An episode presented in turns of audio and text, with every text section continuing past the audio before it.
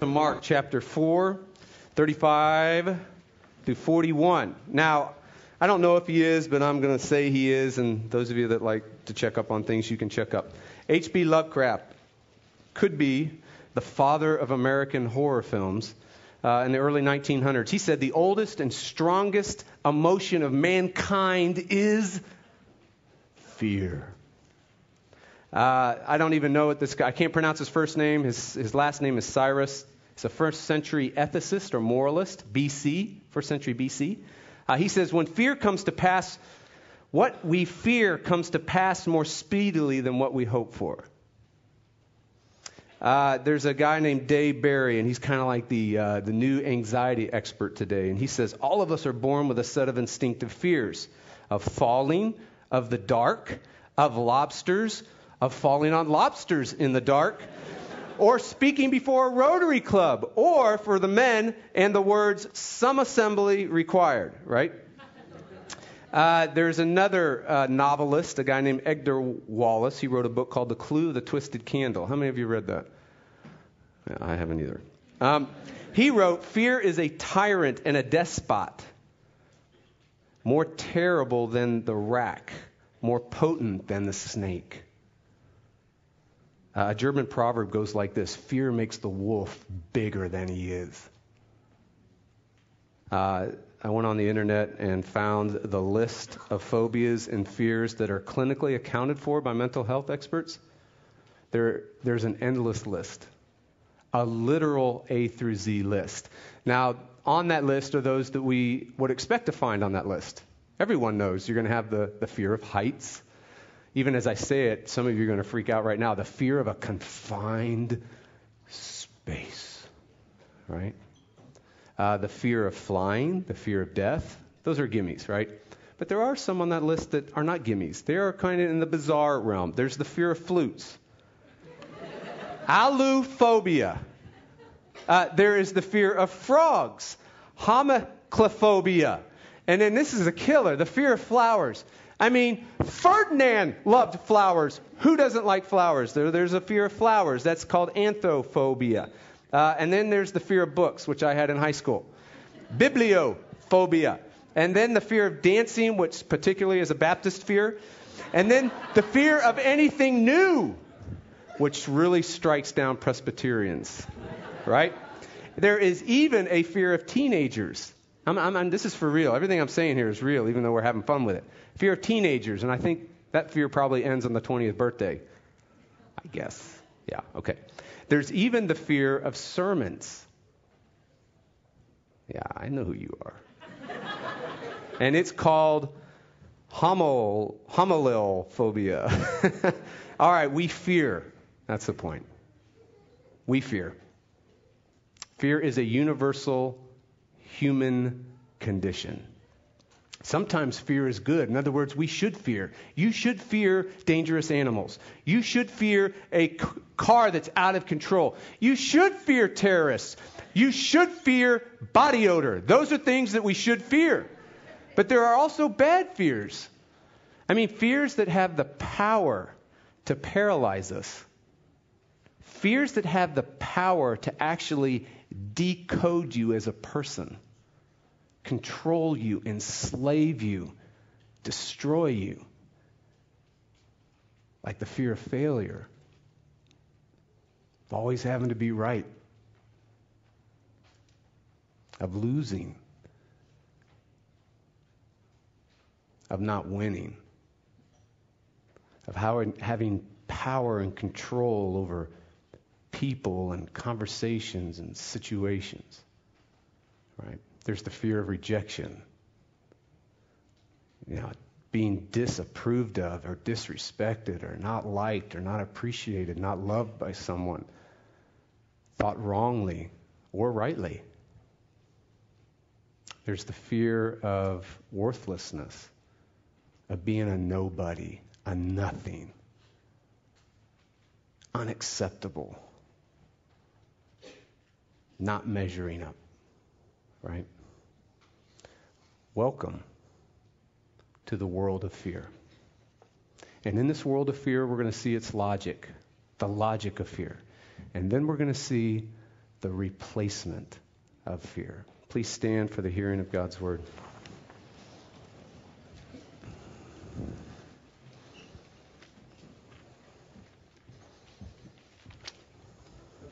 Uh, Mark chapter 4, verses 35 through 41, or your bulletin, page 10.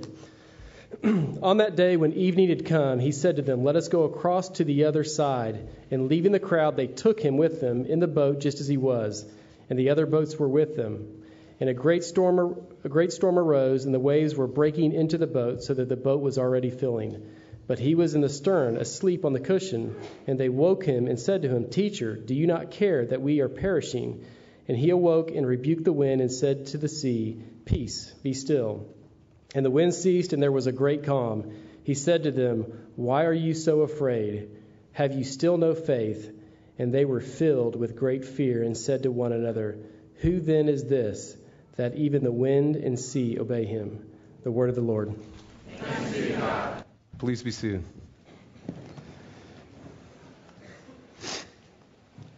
Oh Lord, I pray that uh, by your Spirit you would actually um, actualize the passage in our lives. That your kingdom would come. Uh, that you would shine on the page uh, in such a way uh, that it that what's here becomes very real. That we can see it, that we can taste it, that we can touch it, uh, that we can smell it. And we ask this for your great name's sake and for the good, um, the good of your people. And we pray this in Jesus' name. Amen. All right, the Sea of Galilee sits like an enclosed bowl, 700 feet below sea level. Uh, it's surrounded by hills and mountains. On the western side, it has gentle slopes sloping down to the water. Remember the, the natural amphitheater where the parables are being taught? That's on the, uh, on the western side. On the eastern side, it has sharp, jagged precipices and cliffs that just drop straight down into the water. Uh, fishermen on that side have to carefully mark their approach to land because there is no safe landing place on that side of the Sea of Galilee. Uh, on the northeastern corner of the Sea of Galilee sits Mount Hermon and Mount Hermon is 9,200 feet above sea level. Now, Pikes Peak is 14,114 feet above sea level in Colorado. And the tallest peak in the Rockies is Mount Gilbert, Elbert. He wouldn't want to be called Gilbert. Elbert, and that stands at 14,440 feet. All right, so Cold air comes whipping, screaming, screeching over Mount Hermon, comes rushing down into the bowl, hits the warm air of the Sea of Galilee, and you have highlights regularly on the Weather Channel. Just out of nowhere, storms arise. Uh, the, the, the, today's Galilean fishermen call that east evening wind because it's an east evening wind. They call it the sharkia. It's Arabic for what? Shark. Because it will bite you. Now, look at what time of day this is all taking place in verse 35. On that day when evening had come. Sharkia. Uh, there's a phrase in verse 37 that's very interesting. See the great windstorm? That literally is translated great whirlwind of wind. uh, or uh, a great storm of wind. So this is probably a hurricane. That's what we're looking at here. And if it's not a hurricane, I mean, it's in the upper categories of uh, a tornado on the water. Uh, to also kind of give you the picture of the terror that's involved in this passage right now. Look at verse 37. The waves were breaking into the boat, so the boat was already filling. Here's what it literally says The waves laid hands on the boat. It was like big wave hands came out of the water, grabbed the boat, were pulling the boat under, and water, present tense, is now rushing into the boat. I mean, who wouldn't be scared? If you're not afraid when that's happening, something's wrong with you. This is enough to scare anybody. And when fear does strike us, as we know, when it strikes these fishermen, when it strikes the disciples, when fear strikes us, it's absolutely overwhelming. It's overwhelming in your inner person parts. The parts of your heart and the parts of your soul where your mind is. It's overwhelming in that area in such a way that you just start, it starts generating psychological chaos. Uh, it spins off a whirlwind of uncomfortable and uncontrollable thoughts and feelings just roar like a storm internally. But it's also fear is also overwhelming not just in your internal person but your external person your outer person your physical person which includes your brain your body. Your body gets overwhelmed. Shortness of breath adrenaline dumps you start sweating your temperature goes up Maybe the world starts spinning. You feel like you're going to pass out. Anxiety just rises to a panic. The brain and the body, the outer person, the physical person, is always scanning the inner person, the heart and the soul. And it's always saying, hey, man, are we okay? How's it going in there?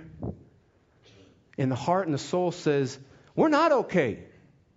We're freaking out. The sky is falling. And the body and the, the brain and the body says, What? We're not doing okay. We're freaking out. The sky is falling, and the body freaks out. Fear is an overwhelming experience internally, externally. Uh, now, here's the point. Even though fear is so uncomfortable, so overwhelming, so uncontrollable, here's the point it has a logic to it. Even if we're not aware of it, fear has its reasons for being there. Fear is always speaking to us if we'll listen. It will tell you and it will tell us here's why I'm here. Here's what you're afraid of. So if we listen carefully, fear will tell us the reasons that it's there. This is why Jesus says in verse 40, Why are you so afraid? I mean, this is a diagnostic question. This is not a, a question for Jesus' benefit as if he needs new information because he can't figure it out. This is a, a, a diagnostic question for the benefit of the disciples so that they figure it out. Why are you so afraid? He's trying to expose the roots and the foundations and the very reasons or causes for their fear so that they see it and can be set free from it. Okay? basically what Jesus is saying when he comes up to them and says, Why are you so afraid? He wants them to go and grab their fear like it's a weed and pull it up and look at the roots. Oh, that's why I'm afraid. So, contrary to most solutions and methods and treatments today for fear, Jesus doesn't just deal with the symptoms, he goes to the root. Why are you so afraid?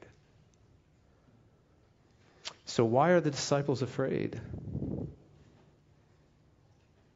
Got the hurricane, the hands tipping the boat, water pouring in. Why are they so afraid? Here's the bottom line they are afraid the same reason why we're afraid. We fear what we cannot control. You fear, I fear what I cannot control. And then here's a little piece to control that we must understand. In other words, why are we trying to control? And here's the other point we try to control whatever we feel we need or must have. See how that works? We need, we must have, we try to control. We fear what we cannot control. Here's how it works. For example, when we need to be right, when you and I need to win, when we need to succeed, when we need to have control and power and influence over our lives, over people, over life situations, conversations, whatever it is, when we need that because we need it because it gives us a sense of our self. It gives us a sense of security and it gives us our happiness. We believe that, so we need it. We must have it. So when when we're challenged, we fear when there's pushback against us, someone disagrees with us, a child, a spouse, a teammate, an enemy, we fear. Uh, we fear criticism. When we're criticized, that's a hard thing for anybody, isn't it? Does anybody want to be criticized? No. Okay, good. When we are criticized, we all struggle with it. But there's a difference between struggling with criticism and criticism destroying you, devastating you. No, I, I don't do this. Maybe you do. You know, like if you're working out or you're running and you kind of go through the conversation that you just had with somebody and you're winning it. And you're saying what should have been said at the right time with the best zinger. Or you're lying awake at night. Oh, yeah, gosh. right? Criticism, devastating us. Uh, husbands, and this is why I'm singling out husbands. Those of you know that uh, officers, deacons, and elders have been nominated, and so we're in the midst of training them. And uh, one of the assignments that was given last week or two weeks ago that is due this week is that these guys had to take home to their wives a wives questionnaire. So this is for the husbands out there. Husbands, would you say your would you would your wife say that you are easily approachable? Rebukable, correctable, repentable, changeable, Husbands, would you say that your wife has unhindered access and veto over your view of reality? Or are you the king in your self centered universe? Sorry, husbands. We need to be a little uncomfortable. How we answer that question is the mark of how much fear husbands have. All right, another example. When we need financial security or we need financial success, when we need that in order to be secure as a person, in order to have cosmic security and safety and what do I have here? To be okay, to have comfort in life, to, to be an insider and have the respect and the recognition from whoever makes you an insider.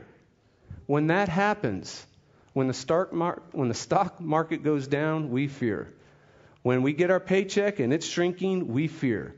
We fear that expense. Everyone knows what that expense is. It's that unplanned for, unexpected expense, and everybody's going, we freak out, right?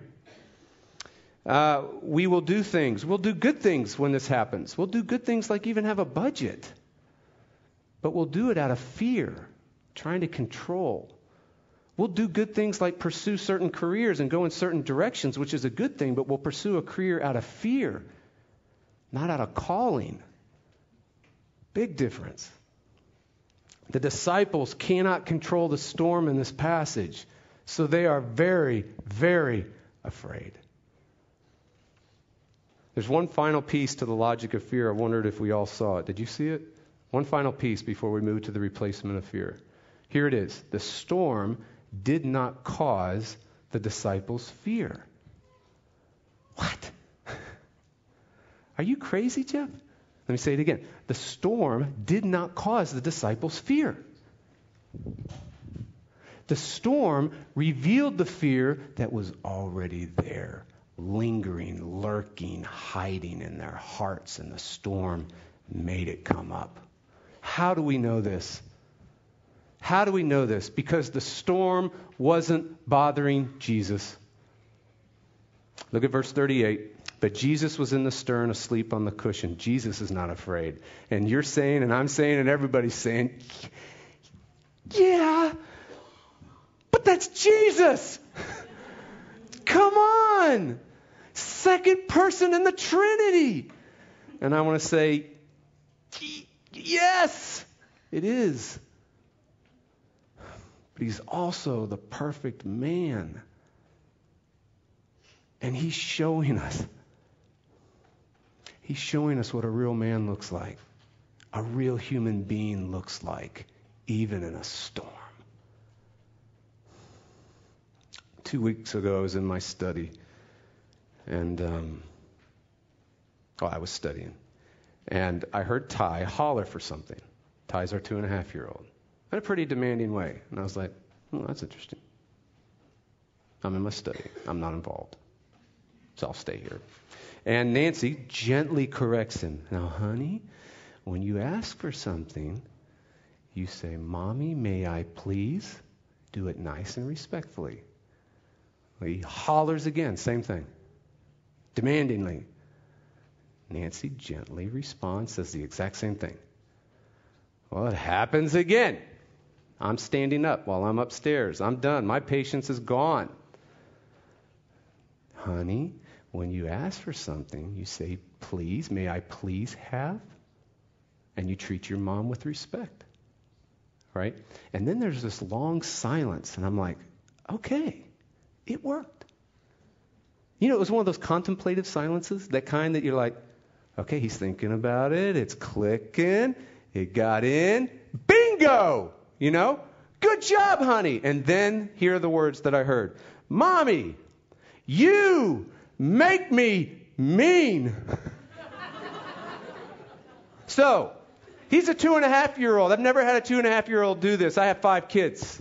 So he processes. He sees what's going on. He sees how he's acting. He sees how mean he is. He sees that he's being nasty. He sees that he's acting ugly. But what does he do? Mommy, you made me this way. Brothers and sisters, my friends, the storms do not make you fearful. Speaking in front of people does not make you fearful. People do not make you fearful. Financial insecurity does not make you fearful. Your heart makes you fearful. My heart makes me fearful. The logic of fear is this number one, we need, we feel that we need, we must have it. We must have it for to be somebody. We must have it to justify our existence. We must have it for security and safety. We must have it to be an acceptable person. We must have it for flourishing and freedom and happiness and well being. We must have it. It gets threatened by a storm. We fear. Logic of fear.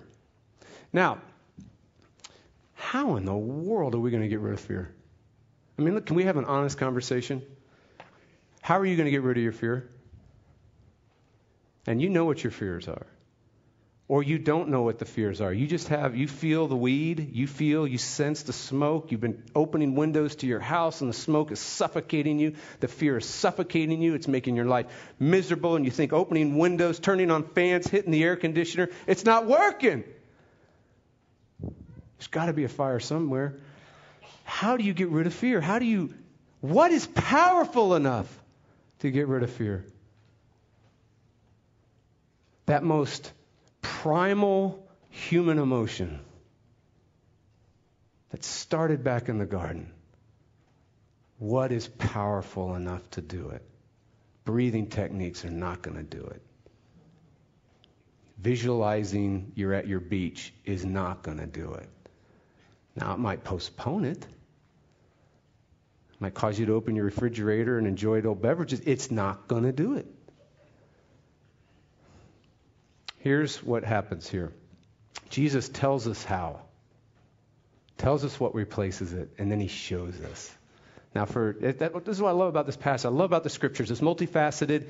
It hits in very different angles. For some of you, you need to be told. So I'm going to tell you. But for others of you, like me, you need to see it. Your picture, your your visual learner. Well, Scripture says, I'll do both. All right, so here's the if you need to be told, if you need propositions, here it is. It starts in verse 40. You ready? He said to them, Why are you so afraid? Have you still no faith? Jesus, right here, tells us the answer. He tells us what the opposite of faith is. He tells you what the antonym of faith is. The opposite of faith, I mean, the opposite of fear, the antonym of fear is faith. There's your answer. So faith is powerful enough to replace fear. But faith in what? Faith in what? I want you to look at verse 38. Now, I want you to see that these are the first recorded words of the disciples to Jesus. So, in other words, in all of Mark's gospel, we have not heard the disciples talk to Jesus yet. So, this is the first recorded words of the disciples to Jesus. These are the core characteristic center of how the disciples relate to Jesus. These are paradigmatic words, these are global words, these are words loaded with meaning, and here they are. Teacher, do you not care that we are perishing? The first words of the first disciples recorded in the book of Mark reveal the ultimate inside view of human beings before God. You don't care about us. If we were to make it a little more personal, we would say something like this You don't, you don't care about me. If you did, this wouldn't be happening. If you cared about me, this wouldn't have happened. If you cared about me, I wouldn't feel so alone and so abandoned and so cut off from you. Things would be different if you cared about me. And faith comes in there and has a different perspective. Faith is the heart resting, the heart relying, the heart rejoicing in Jesus' care, his unfailing love, even in the storm. An unfailing love tells us this it doesn't fail, it doesn't end no matter what we do. It never exhausts itself because of what we do. So, fear is what happens in the human soul when faith in Jesus' unfailing love is not present. When faith in Jesus' unfailing love is not present in the heart, fear tumbles in. The only thing powerful enough to get faith out of the human heart fear out of the human heart is faith. Faith in his unfailing love. Okay? So that's how Jesus tells us. Now, sometimes we need to see it. Sometimes that helps you better. So let's see it. Watch Jesus' response to the charge, You don't care about me. Verse 39. And he awoke and he rebuked the wind and he said to the sea, Peace, be still. And the wind ceased and there was a great calm. Do you see the word rebuke there? In verse 39, you see the word rebuke? It's already been used two times so far in Mark. And guess how it's been used? Rebuking evil spirits, exorcising them out of people. Hmm, that's interesting. All right, now combine it with, see the word be still? It could be translated be still and stay still. Be still means to muzzle, like muzzle a wild animal, a dangerous animal that just, ah, ah, ah, and you muzzle the animal so you can't be bit. So it goes kind of like this. And also, notice it's in the second person singular. So it's personified as a you. So Jesus is saying something like this You, be still and stay still. You, shut your mouth. Don't open it again. In the Old Testament, wind and water were always um, hostile, uncontrollable forces against man and God was the only one that could control them. In the ancient Near Eastern religions and the ancient Near Eastern mythology, in the sea lived an evil, devilish deity. In Jewish thought, the sea was the place that all the evil spirits lived and demons lived. It was the manifestation of the realm of death. Here's the point Verse 39 is the language of an exorcism. Jesus is treating the storm like it's a personified force of evil. And he stops it. He beats it. He wins. He defeats it. And when the wind ceased, there was a great calm. I read um, Unbroken. I think some of y'all have read it too. Louis Zamperini. He uh, was shot down or crashed in World War II. Most of his crew was killed. He and three guys survived. The longest time that anybody had been in the open sea without water or adrift was 21 days. They were there for 47. Um, one guy ended up dying. They were circled by sharks endlessly. Sharks were jumping into the boat trying to rip them out. One night at like two in the morning, they woke up on a on a they woke up because their raft was being nudged and lifted up and dropped down, lifted up and dropped down. It was a full moon. and They looked over and they saw a shadow at least 35, 40 feet. Endlessly stalked by sharks, dying of thirst and hunger, hallucinating. Then Japanese planes strafing them and shooting them. They're having to jump into the water with the sharks or be shot. I'm not going to tell you the rest of it because you think that that's bad. It just gets worse. But what happened on one of those days, and he's not a Christian, he's not a believer, but it changed his life, he said. One day after a storm, there was a great calm. And the water, the ocean, was as smooth as glass. And the wind didn't even whisper all creation was at rest, as if it was doing what it should do perfect peace, sheer shalom. And he said, I knew God was with me. Only God could do something like this. You see, the miracle in the story is not that the wind stops, the storm stops. Because when a storm stops, the wind still blows, doesn't it? This is an unnatural stillness. When wind, when a storm hits, the, the waves still roll, don't they? Sea of glass. What happens next? Some, it's interesting when you read and you hear things. I've heard this. How many times have you heard this passage preached? Good night. I lost count. What happens next, most people make to be the big point, the point of the whole passage. I, I beg to disagree. I beg to differ. What happens next? The disciples fear Jesus more than the storm. Do you see that? Why do they fear Jesus more than the storm? Because remember, why do we fear? We fear when we are not in control. Well, now, someone more uncontrollable than the storm is in their presence someone they cannot control is in their presence, and so they fear. And most folks tend to think that that's the point, but what's missing here is what Mark wants everyone to see, so you fill in a different ending. So the reader has a different ending than that ending because he spells it out so beautifully, so specifically, so clearly that if a Jewish reader was to read this, they'd go, Of course! That's it. That's what's missing in the story. And if it's missing in the story, if the disciples would have seen it, the whole scene would have changed. There would have been a different response. There would have been faith.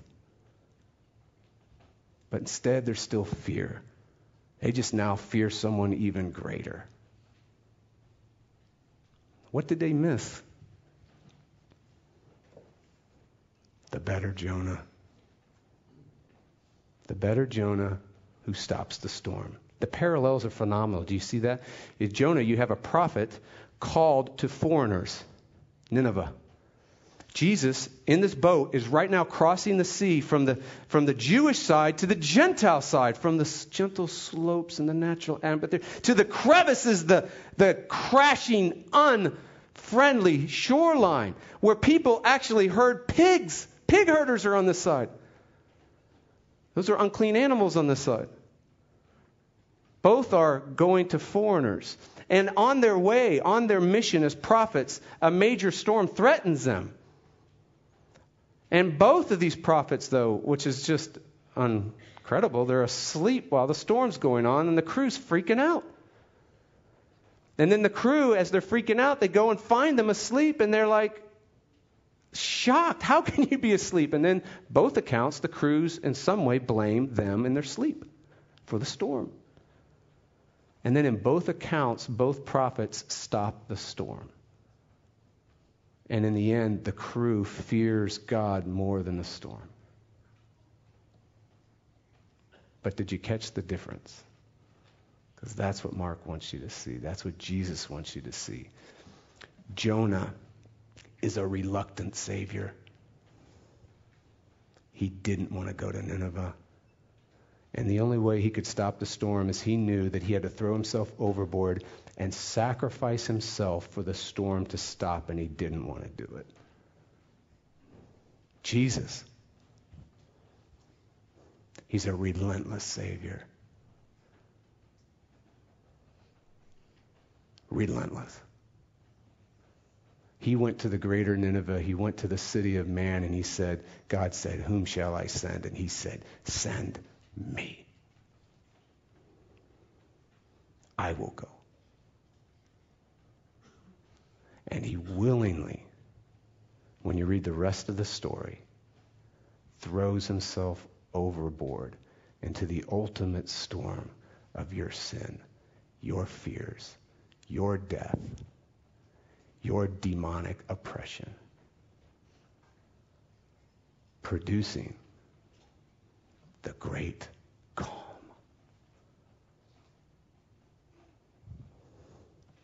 What's begging, what this story is begging is a different ending.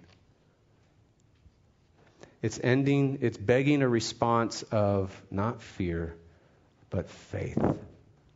A rest of the heart, a reliance of the heart, a rejoicing of the heart in Jesus' unfailing, not reluctant Saviorness, relentless Saviorness, self sacrificing Saviorness. A kind of love that takes and never exhausts no matter what you do. And when you trust that, the great calm.